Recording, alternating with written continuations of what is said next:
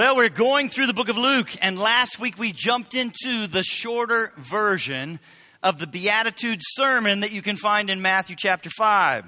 So turn with me to Luke six, and let's read it again beginning in verse seventeen. Luke chapter six, beginning in verse seventeen. And he came down with them and stood on a level place with a great crowd of his disciples and a great multitude of people from all Judea and Jerusalem and the seacoast of Tyre and Sidon, who came to hear him and to be healed of their diseases. And those who were troubled with unclean spirits were cured, and all the crowd sought to touch him, for power came out from him and healed them all. And he lifted up his eyes on his disciples and said, "Blessed are you who are poor, for yours is the kingdom of God. Blessed are you who are hungry now, for you shall be satisfied. Blessed are you who weep now, for you shall laugh. Blessed are you when people hate you, and when they exclude you and revile you and spurn your name as evil on account of the Son of Man. Rejoice in that day and leap for joy. For behold, your reward in heaven is great. For so their fathers did to the prophets. But woe to you who are rich, for you have received your consolation.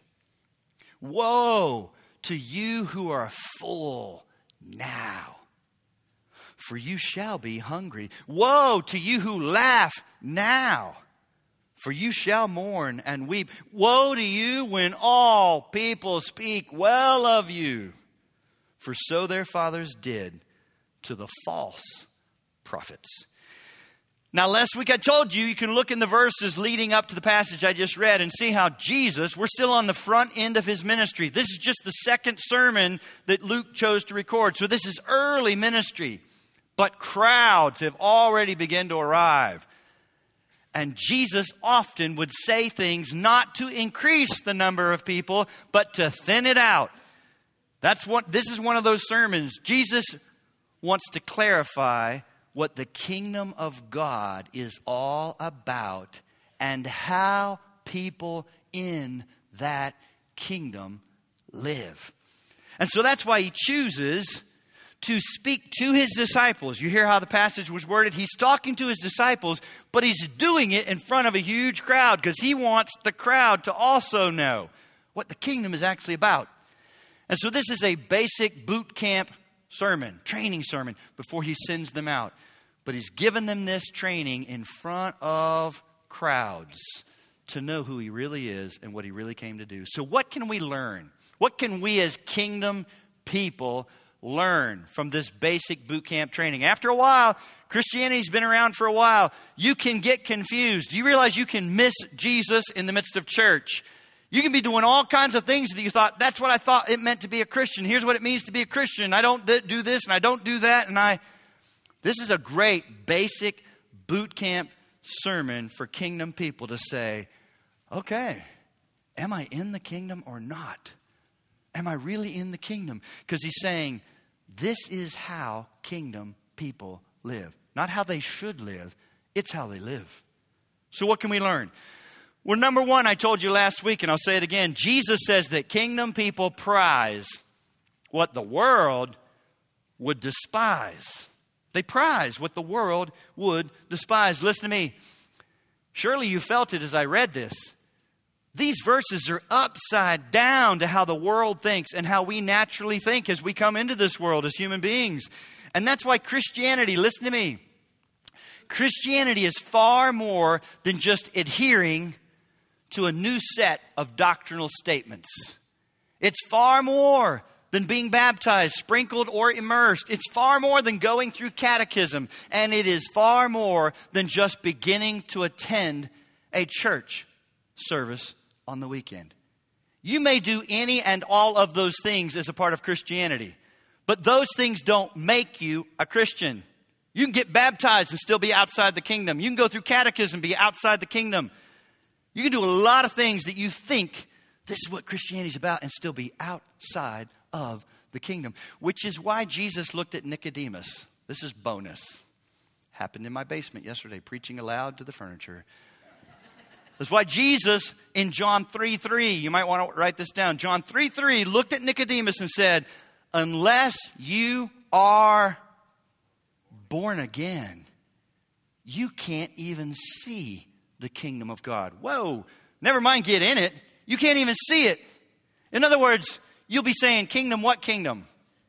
All you'll know is right here, right now. What's happening in Washington? What's the United Nations doing? What about all the push and pull of power and struggle right now? All I know is right here, right now. Mm-hmm. Unless you're born again, you can't even see this other kingdom or be aware of it, let alone want to be in it. Which is, so Jesus is saying, becoming a Christian is like being born again, because it ushers you into such a radical new way of seeing things you never saw before, thinking in ways you never thought before, and living in ways you never would have chosen to do on your own. Kingdom people. It's radical. It's upside down. It's backwards to our human thinking.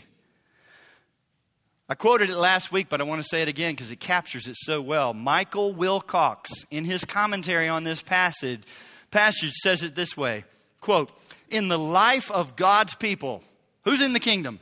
In the life of God's people, there will be first of all a remarkable reversal of values.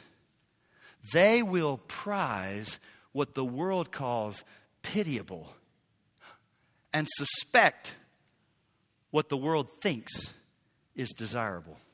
Now, that's radical. It means the very things the world would say, oh, oh, I don't ever want any of that, we prize it. And the very things they say, go for that, go for that, go for that, go for that, we are suspicious. We're like, wait a minute, don't hear me saying your flesh doesn't agree and say, yeah, but there ought to be this other power and this other voice saying, hang on, hang on, pump the brakes, be careful, be careful, be careful. You will suspect at times the very things the world says, that's it, that's it, go after it. You'll say, wait a minute, wait a minute, wait a minute. Now, let me help you if you're like, that never happens to me. Not good. You're either not born again or your mind has not been renewed enough by God's word. This is how you start thinking radically different. His word renews your mind so that in those moments, as your flesh says yes, your mind that's been renewed by his word says, no, no, hang on, wait a minute. No, no, no, that's a lie. And to drive this home to us, Jesus declares four blessings and four woes. Last week, we looked at the blessings in verse twenty and twenty-two. Today, I want us to look at the woes in verses twenty-four to twenty-six, which leads to me to my second point, number two. Jesus says it's a tragedy to build your life on the things of this world. Now, don't hear what he's not saying. He's not saying it's wrong. We're not supposed to stand on the top of a mountain and wear a bedsheet. Because Jesus is coming back. I shouldn't buy a house. I shouldn't get on a career path. I shouldn't marry anybody. I shouldn't have friends. I shouldn't. It's not what he's saying. Go ahead and get married if you choose to. Get a house. Get a job. But we don't build our lives around it as if this is all there is. We don't start living as if we are home. You don't let it just consume you and your best thoughts and energies. Oh, listen to me. The power of this earthly kingdom is all about the power of now. Now, have you noticed that? Have you noticed that? Our world is all about now. Not what has been, who cares about history, not what might be, but right now. Everything in our world pushes you and me to live as if right now is all that will ever matter.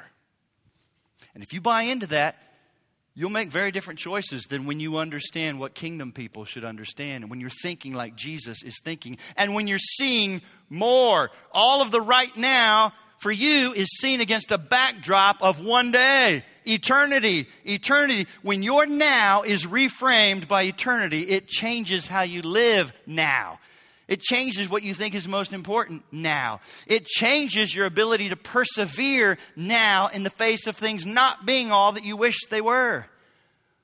But our world is all about now.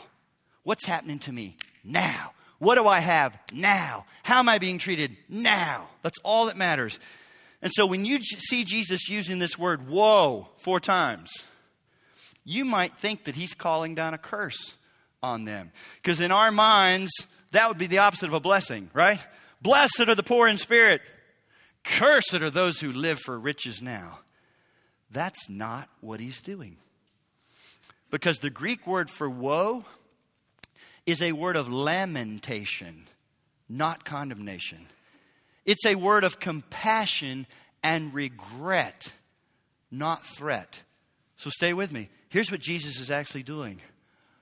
Oh, oh, it was a word in the Greek that meant to express horror when you see someone doing something dreadful and tragic. Oh, in other words, Jesus is saying, oh, I feel sorry for you if you're living for these things. And it matches exactly what you see with Jesus in the Gospels. Read the Gospels. Jesus does not judge and condemn lost people. When Jesus released threats and judgment and condemnation, it was always towards self-righteous people who thought they were already good. Woman caught in adultery? Go and sin no more. You don't see Jesus railing against lost people and condemning them and judging them. So he wants the crowd to hear, oh, I feel sorry for you if you live for, if you get sucked into chasing after and live. Because he, you'll see it multiple times in the Gospels where Jesus would look out on the crowd and instead of saying, oh, you just make me sick, it would say, and he was moved with, say it, compassion. Because he saw how they were scattered like sheep without a shepherd. They just don't know. They don't know. And it breaks my heart to see them living this way. They don't know. They don't know. Oh, so what is it that Jesus actually calls dreadful and says, oh, that our world calls wonderful and wants you to chase after? Here's the first thing. He says, how dreadful to be living for the riches of this world. Dreadful. Look at it in verse twenty-four. But, oh, woe to you who are rich, for you've received your consolation. Now, stay with me. And don't make a mistake, think, good, this whole first point has nothing to do with me because I'm not rich. Hope those rich people are listening. Two things I want you to understand. First, he's not condemning anyone that has a lot of money. There are godly, righteous people in the Old Testament and in the New Testament that had money. He is condemning anyone who begins to live for it, make it their identity, and build their whole world around it. It's all about money. What money can buy me, the image money creates for me, and the doors that money opens for me. I live for money. That is the main thing, money. And news alert to some of you, if you've never left the shores of America and you don't read and you're not paying attention, you, if you're sitting in America, and if you've gotten confused, let me help you. You are. You're rich. You're rich. I don't even have to know you intimately to assume you have A C and heat pumping into wherever you're living. It's just a given. You have A C or heat pumping. You probably have a smartphone. You have a large screen T V. If you're a family, you don't have one car, you have two. Duh. We have two cars. What a pain to have one car. We go different directions, do different things. And you don't ever wonder if you'll eat today. It's just what and where. Where are we going to eat? What are we going to eat? Where are we going to eat? What are we going to eat? I could go on. We have more conveniences and comforts and excess money stay with me, than ninety-eight percent of the world. Did you know that? You just you just forget because you're here. The ninety-eight percent of the world, chunk, huge chunks of the world still work all day long just to hope they can feed themselves and their families. So different than you. You say, but I hardly know how we're going to make it. That was your choice. You have raised your standard of living to where it takes every penny, and then you're still in this stressful condition. That was your choice. To live where you live, drive what you drive, do what you do. Not being harsh, you guys. I'm just being honest. He's talking to you and me who are rich. So now here's the only question that matters. All right, Brad, how do I know if I'm just grateful for the riches of being in America or if I'm living for it? How do I know if I'm just grateful or I'm living for it? Let me help you. Here's the litmus test. How freely and how often do you give sacrificial amounts of money away to others? I'm not talking about rolling down your window on the exit ramp there and handing the guy with the cardboard sign a couple of bucks. That appeases your conscience. That costs you nothing. And here's how you can understand the word sacrificial. You're giving away an amount that changes what you can now do. Oh, we could do that, but we can't because we give. We might have been able to do that, but we can't. There ought, you ought to be giving away money to the degree. What it, so it doesn't matter how much you make. It's what are you doing with it, and are you giving it away an amount that's sacrificial to where it changes what you can now do? And if you're saying, that's crazy, Brad, why would I do that? It's mine. Even notice that. It's mine. Oh, listen, kingdom people begin to understand I'm a steward. Everything I have, including the money, the gifts that, but I worked hard. I'm sharp. I, I thought of this. I invented this. I, who gave you that brain? Who gave you that idea? Who gave you that work ethic? Don't hear me saying it doesn't matter. What, how, I've worked hard too. But oh my goodness, you better not lose sight of. It's a stewardship. It's a stewardship. It's a stewardship. It's a stewardship. And it's one of the, it's one of the most radical signs and marks of a reversal in thinking. Let me help you here. To stop cussing is not that big of a deal. Keep cussing and give away lots of money. Take this dang money. That'll get more attention from the world. I'm telling you what. Oh man, there's nothing that's more radical than giving away money, right? Because your flesh is like, oh, we might need that. We might need that. We just might need that. Radical reversal of values. And the more God blesses you, the more you have to lean in to keep living this way. Vicki and I, by, we know, I'm not complaining, but we know poverty. We know getting the government cheese. We know going to the government place to get shots for the kids because we had no health care. We know having one car, but it did only ran every other day. I'm not complaining, but we know that. And now we know abundance. I never knew if I would make this kind of income. The, the book that I wrote is not a million bestseller, but it's sold enough that the publisher sends me a check. I get money. Someone besides my mother bought that. I get money every year for that book as it sells. As I teach other places, they give me a love offering. Here's what you got to understand. As that, as my income has increased, it's not like, woo, bigger house. Some of you, every time you get an increase, every time you get a bump, it's like we increase our, our lifestyle. Bigger house, better cars. But the question is not what should we add to our lives, but what does God want us to do with this stewardship? It's a stewardship, and it's radical when the world sees you give it away. But there are times even a blind squirrel can find a nut from time to time. There are times that unbelievers stumble into this because these truths work whether you're an unbeliever or not, because we're created in the image of God. It's not like I became a Christian, now I'm in the image of God. You're born in the image of God. So there's certain things that are going to resonate even if you stumble into it. And every now and then believer, unbelievers stumble into some of the truth and joy and freedom of living this way. But it usually takes an accident, something tragic, a life-altering incident to shake them up and wake them up.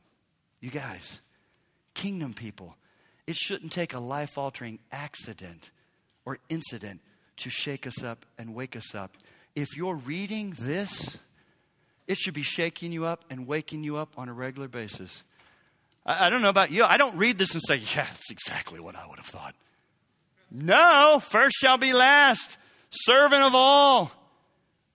The more you give, the more you get. What? Yeah. This will shake you up and wake you up. But let me give you an example. The horror novelist Stephen King. Maybe you know that name. Lots of bestsellers. They've been turned into movies.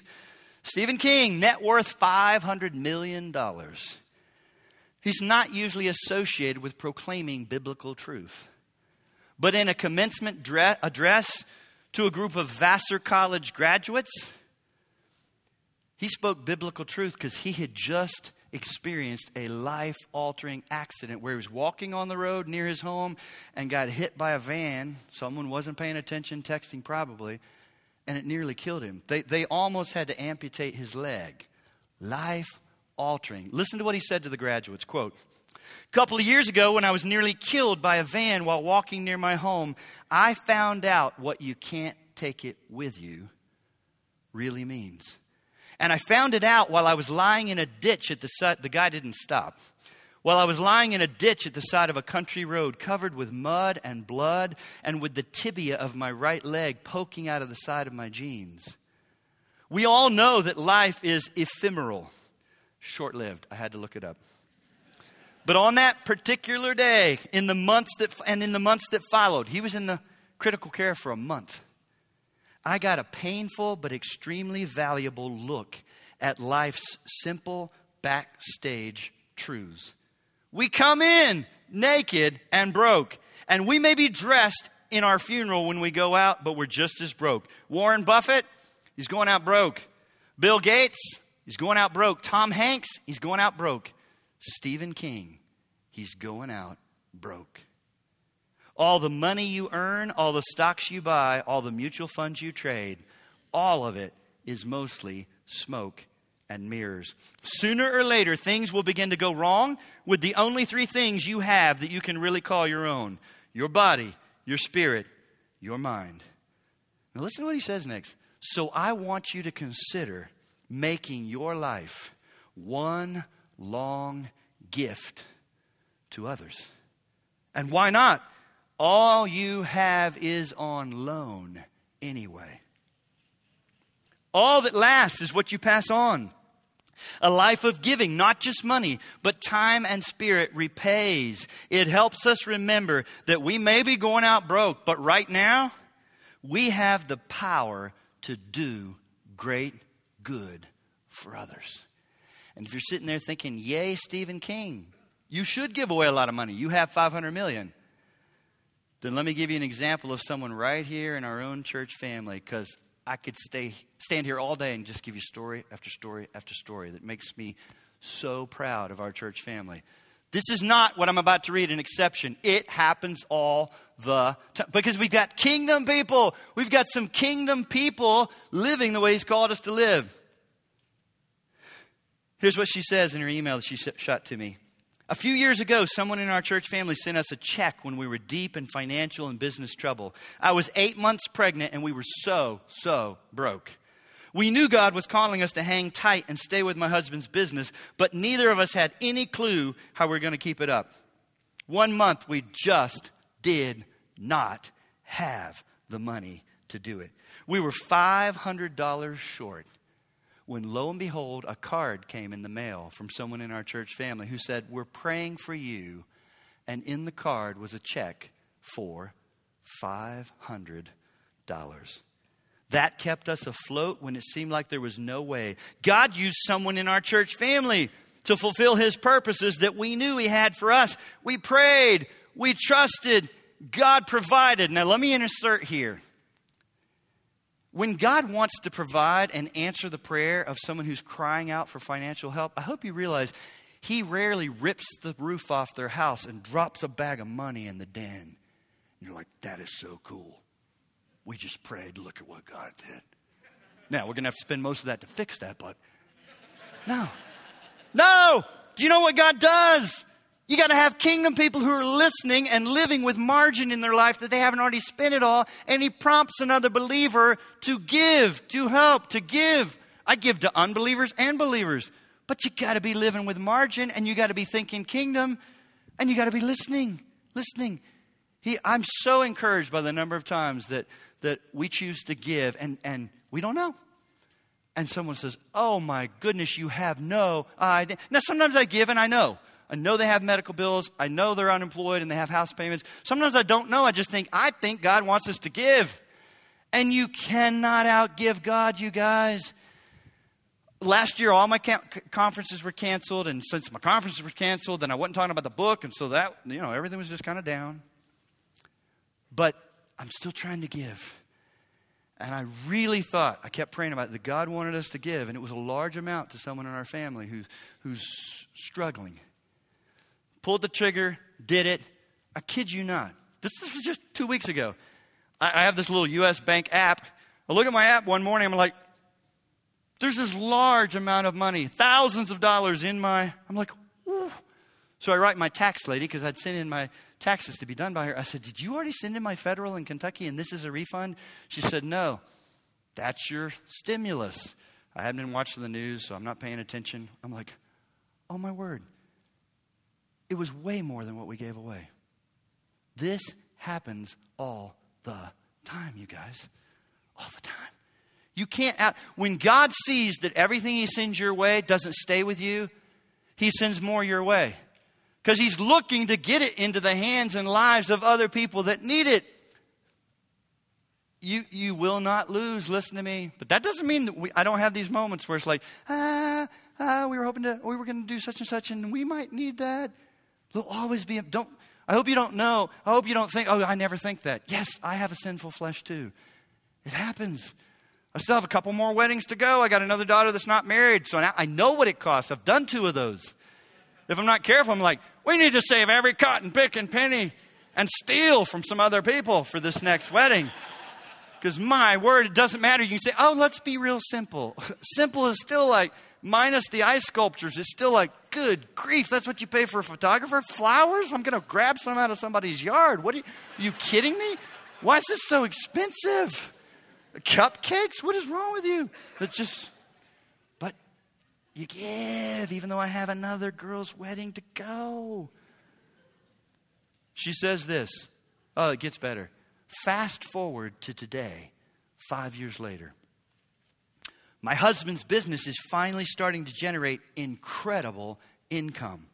And so now, because of what we learned from the teaching at Grace Fellowship and the example of other church families, we've been able to joyfully up our giving to Grace Fellowship, donate money to the COVID relief fund for families in our church that were hit hard by the pandemic, give away a car, help my little brother buy a car, and even employ some young men from the community to work in my husband's business. But now I want you to listen to what she says next, because it's very insightful. It has been such a joy to trust God with the increased income. Does that strike you as odd at all?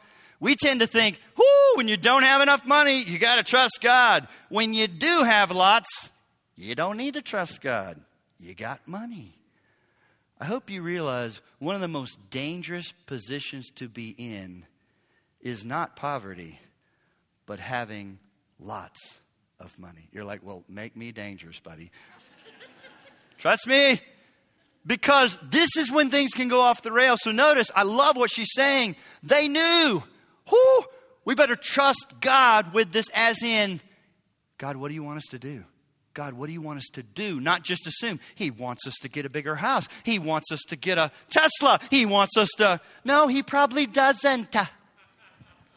So God, what do you want me to do with this? I was so encouraged during the worst of the pandemic when we were shut down. I was trying to make phone calls two or three hours a week. I'm sorry if I didn't call you. Couldn't call everybody, but I was trying to call people. And I'll never forget this one conversation. Everybody was not doing terrible last year. Hope you realize certain businesses exploded because of the pandemic. And this one particular family, he's in I T and software, blah, blah, blah, blah, blah. And, and I, I'll never forget, she said, oh, Pastor Brad, we are making so much money. that we've been crying out to God, saying, God, what do you want us to do with all this money? Because we know he doesn't want us to keep it all. Well, hallelujah. May more kingdom people think that way. It's not a question of how much you have, so don't put yourself in a category like, oh, I don't have anything to think about. It's what you're doing with what you have. Kingdom people handle money in a way that the world would say, that's crazy. That's crazy. That's crazy. But look what Jesus points out next. He says, oh, how dreadful to be living for the satisfaction and comforts of this world. Look at verse twenty-five. Oh, woe to you who are full now. And that word for full in the Greek means to be filled up and totally satisfied. And it's talking about more than food, you guys. It's talking about more than, it's talking about if Jesus is saying, if you think the things of this world will ever truly fill you up and satisfy you, you are going to end up so, so hungry and empty. He's saying, I feel sorry for you. I feel sorry for you. If you live thinking this, the things of this world will fill you up and satisfy you, you are going to be so, so hungry. C S. Lewis, again, I figure if I keep quoting from this book, more of you might buy it and read it. C S. Lewis, in his great chapter on hope, in his book, Mere Christianity, says this, quote, most people, if they really learn how to look into their own hearts, would know that they do want and want acutely something that cannot be had in this world. There are all sorts of things in this world that the world offers that they say will give it to you, but they never keep their promise. The longings which arise in us when we first fall in love, or first think of some foreign country, or first take up some subject that excites us, are longings which no marriage, no travel, no learning can really satisfy. And then this is what I love about C S. Lewis. He's one of my favorite authors because so often when I read him, I'll say, oh my goodness, I have felt that but didn't know how to put it into words. He puts into words things that I'm like, yes. So he anticipates what some of you are doing right now. Yeah, yeah, yeah, yeah. But if I had a great marriage, it would satisfy. You're talking about bad ones. If I had one of those trips where every now and then, you know how a trip does go well, the luggage is not lost, you do not get the flu, you do not have, you know, just wretched diarrhea. It just goes well one time. So he knows what you're thinking. Listen to what he says next. He says, I am not speaking of what would ordinarily be called unsuccessful marriage or bad trips and so on. I am speaking of the best possible ones. There's always something we grasp at in that first moment of longing that just fades away in the reality. The spouse may be a good spouse. The scenery has been excellent. It's turned out to be a good job, but it, he puts it in quotations, has evaded us. Let me help you. The it that you're longing for will never be found in even a great marriage, a great trip overseas, a job that you're like, this resonates with my gifts. Yes. The it that you are longing for has to be found outside of this world in a God who broke into this world in his son, Jesus Christ, so that you could know him personally and intimately and be drinking in a place that satisfies in a way that nothing in this world. Everything in this world, I hope you realize, leaks. The best marriage has a hole in the bottom of it. It leaks. The best job, the best church, the best whatever. There's this measure of, ah, yeah. Nothing in this world was meant to fully satisfy you. That it can only be found in God through his son, Jesus Christ. Notice what else he says. Oh, how dreadful. Dreadful to be chasing after fame and popularity in this world. Whoo! Oh my goodness, look at verse twenty-six. Woe to you when all people speak well of you. In a way that I've just that, you know, I'm old enough now in a way that I did not see growing up. Now, don't hear me saying we didn't have such sinful hearts. We did. There was just no way to try to fix this. The human heart longs to be known, to be seen. Some of you young kids, there was a day that the internet didn't exist. I know, gasp.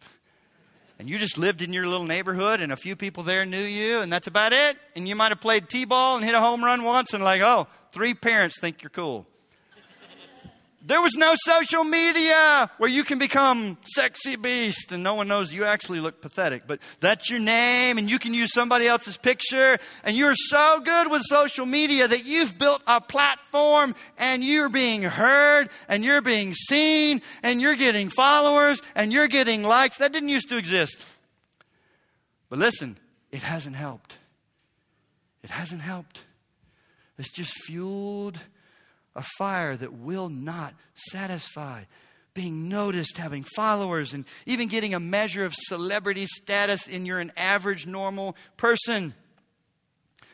I know the human heart might say, but, but I'm, I'm, a, I'm a nobody. I look at other people in my class at school and, oh, she's got fourteen hundred. She's got forty-three hundred followers. I have six hundred. Loser. If just I was a somebody, then I would be so happy. That is a lie. It's a lie. You say, Brad, how do you know it's a lie? We know it's a lie, you guys, based on the chaos and misery of so many celebrities who have achieved what you think you want. And it's not the exception, it's the norm. Once you're famous, you're in rehab. I kid you not, right? Why? Why? Because it doesn't do for them what they thought it would do. Yeah, nothing in this world will. In a Village Voice newspaper column, that's a really hip, cool newspaper in New York City that would track with famous people, right? In a Village Voice newspaper column, Cynthia Himmel thought back on all the people she knew in New York City before they became famous movie stars. One worked at the makeup counter in Macy's. One worked selling tickets at a movie theater and so on. But she says when they became successful, every one of them became more angry, manic, unhappy, and unstable than they'd ever been when they were working hard to get to the top. And then I think it's so interesting. She uses the same word that Jesus uses to describe how she thinks about them. Listen to what she says. I pity. Oh, how sad, how dreadful. I feel sorry for you. I pity celebrities. No, I really do. Sylvester Stallone, Bruce Willis, and Barbara Streisand were once perfectly pleasant human beings, but now their wrath is awful. You see, Sly, Bruce, and Barbara wanted fame. They worked, they pushed, and the morning after each of them became famous, they wanted to take an overdose because that giant thing they were striving for, that fame thing that was going to make everything okay, that was going to make their lives bearable, that was going to provide them with personal fulfillment and happiness had happened. And they were still them. The disillusionment turned them howling and insufferable. Listen to me, if you head down the path of fame and recognition, you will end up howling and insufferable because some of the most miserable people are famous people who have what they thought would do for them what it cannot do. And so they're left saying, now what? Now what? Now what? And finally, Jesus said, how dreadful to be focused on the triumph and success of this world. And if you're wondering what in the world I'm talking about on that one, look at the end of verse twenty-five. Woe to you who laugh now, for you shall mourn and weep. Now, right off the bat, it looks like he's saying, oh, whoa, I feel sorry for you if you're happy and experiencing joy now. That's not what he's saying, because that's not what the Greek word means. I hope you realize Jesus is not a killjoy. He's not against happiness. He's not against joy. He's not a killjoy. He wants you to have real joy. So just like I said last week, I cry more now than I ever cried. Kingdom people cry easily. Guess what? Kingdom people also laugh easily. I have great joy. In fact, my joy is increased over the littlest things. Like right now, sitting on my patio, I brought out my birdhouse and stuck it on the top of the pole there. And it's a condo multiplex. There's four four units on that puppy. I got the roof painted red. It makes me so happy. Now I got coffee, Bible, birds going at it, fighting and carrying on. I just got, it makes me so happy. Yesterday was beautiful. I sat out in the sun. Everything in this world, I'm so much more grateful. Just for a beautiful day, I'm like, God, thank you. A good meal, thank you. You, kingdom people laugh easily, cry easily, and are so grateful for what used to you'd say, well, duh, yeah, I mean, life's supposed to be that way. No, more and more you realize it's not. Everything is a gift. Colors are more colorful to me now. Music is better. Food is better. Friendship is better. Everything gives me greater joy, not less. So he's not against joy. Here's what the word means. The word in the Greek actually means to gloat over someone and triumph over them in scorn, thinking you're superior. Think about how sometimes this word is used, right? Ha! I win! You lose! That is a laugh, but it's not joy here. It's mocking and scorning. Ha! I win. You lose. Think about it. Isn't that what we feel so often from unbelievers around us today? When you try to live the way Jesus has called you to live, we're like, you're a loser. You're an idiot.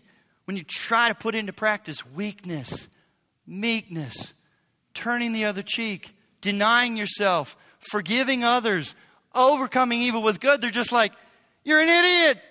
You're an idiot. They'll scorn you. They'll mock you. They'll think we're crazy.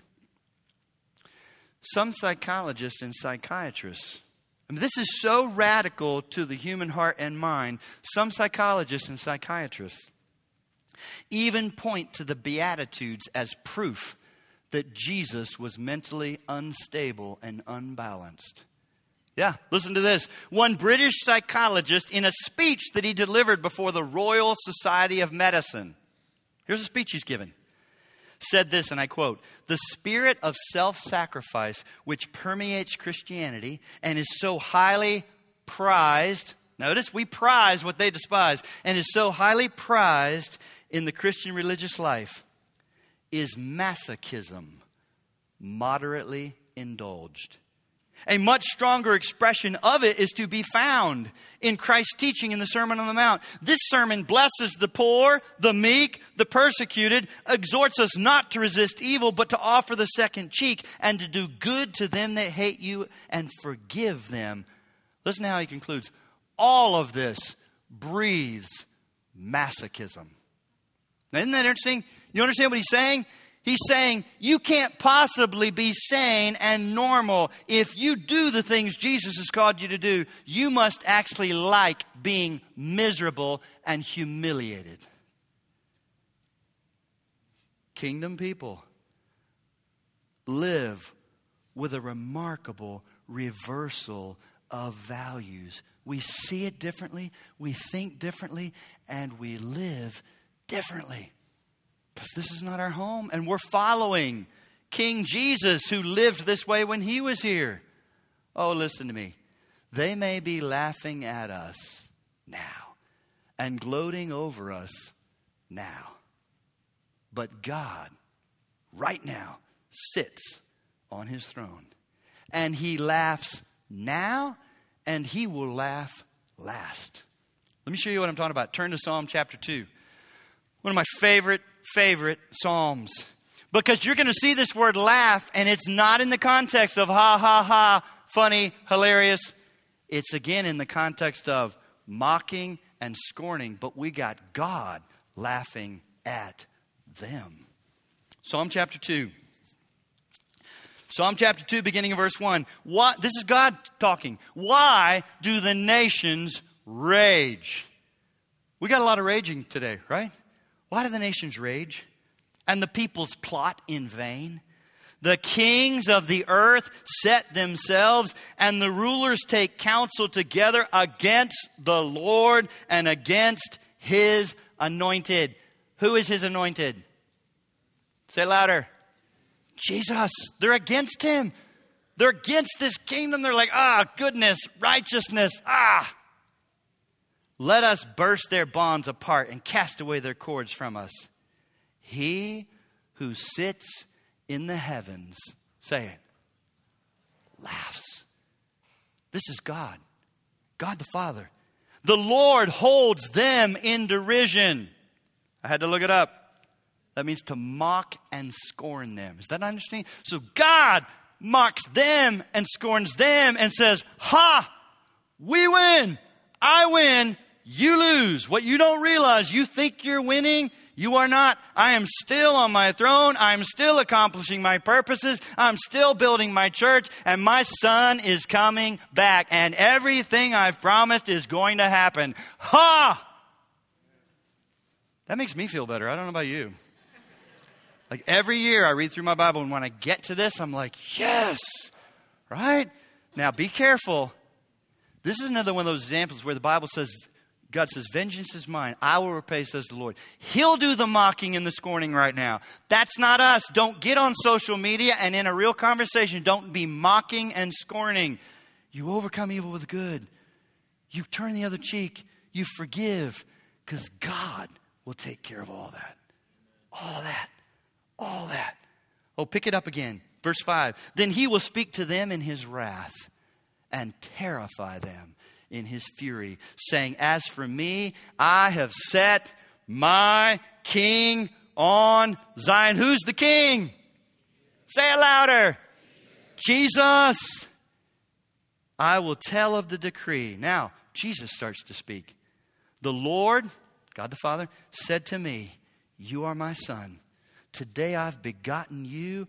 Ask of me, and I will give. I will make the nations your heritage and the ends of the earth your possession. God the Father has already given the nations to his Son. What that means is there are going to be people who will come to faith in Christ from every tribe and tongue and nation. It cannot be stopped. If you go out, as we send our missionaries, it's not will anyone come. It's just who from that nation will come.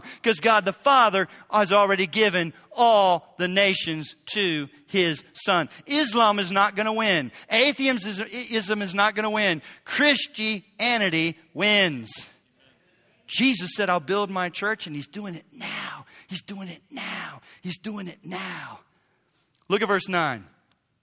You shall break them with a rod of iron and dash them in pieces like a potter's vessel. Now therefore, O kings, be wise, be warned, O rulers of the earth, serve the Lord with fear and rejoice with trembling.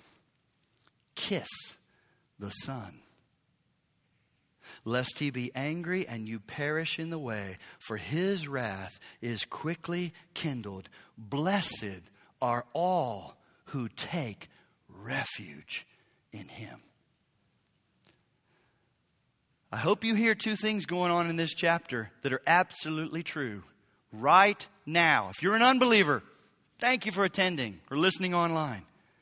But I plead with you, come to Christ, because right now today, it's whosoever will may come. Come to me, all who are weary and heavy laden, and you can find refuge in him. Be forgiven, be made new. But this same Jesus, you can either find him as your refuge now and kiss the Son, or he's coming back as your judge. Judge. When he splits the sky from the east to the west and returns, it will be as King Jesus, not baby humble Jesus. And he will be coming to judge the nations, and it will be too late. And Christians, take heart. Take heart. They may be saying, ha, we win. Don't you see what's going on? Things are getting worse and worse and worse. Statistics are showing fewer and few people are interested in this, which is a lie. Even in our own church family, I'm so encouraged. I've been here twenty-five years. We are not graying out. Have you noticed that? It's not like the only people that care about this are old. We keep having high school students from Ryle and Dixie. We keep having young people in their twenties with little backpacks and looking cooler than I am. They keep coming. because the human heart hasn't changed. The worse the world gets, the more people know there's got to be more. There's got to be more. There's got to be more. And God is building his church and expanding his kingdom. Take heart. We get to be his people for such a time as this. Because he's given us new eyes. They can't see what we see. They have no ability to see the kingdom, and they refuse to recognize just how precarious and fragile this earthly kingdom is. Oh, God wants to use us. God wants to use us. Lord, thank you for your word. Thank you for your spirit. And thank you for what you are doing in our nation and in our world. Thank you that twenty twenty didn't set you back and send you to a new plan, that you're accomplishing the same original plan. Use us as your people. Oh Lord, renew us that we might that we might embrace and prize a remarkable reversal of values that would cause the world regularly to say, why, why do you do that? Why'd you do that for them? Why'd you do that for me? And then we won't we won't say, oh, because I'm so great. I'm just a great guy. We'll be able to talk about you and what you've done for us and how you've solved our biggest problem. Oh, God, help us to live loose to the things of this world so that we can live for what matters most. It is a joy to be your kingdom people today. And we thank you in Jesus' name. Amen.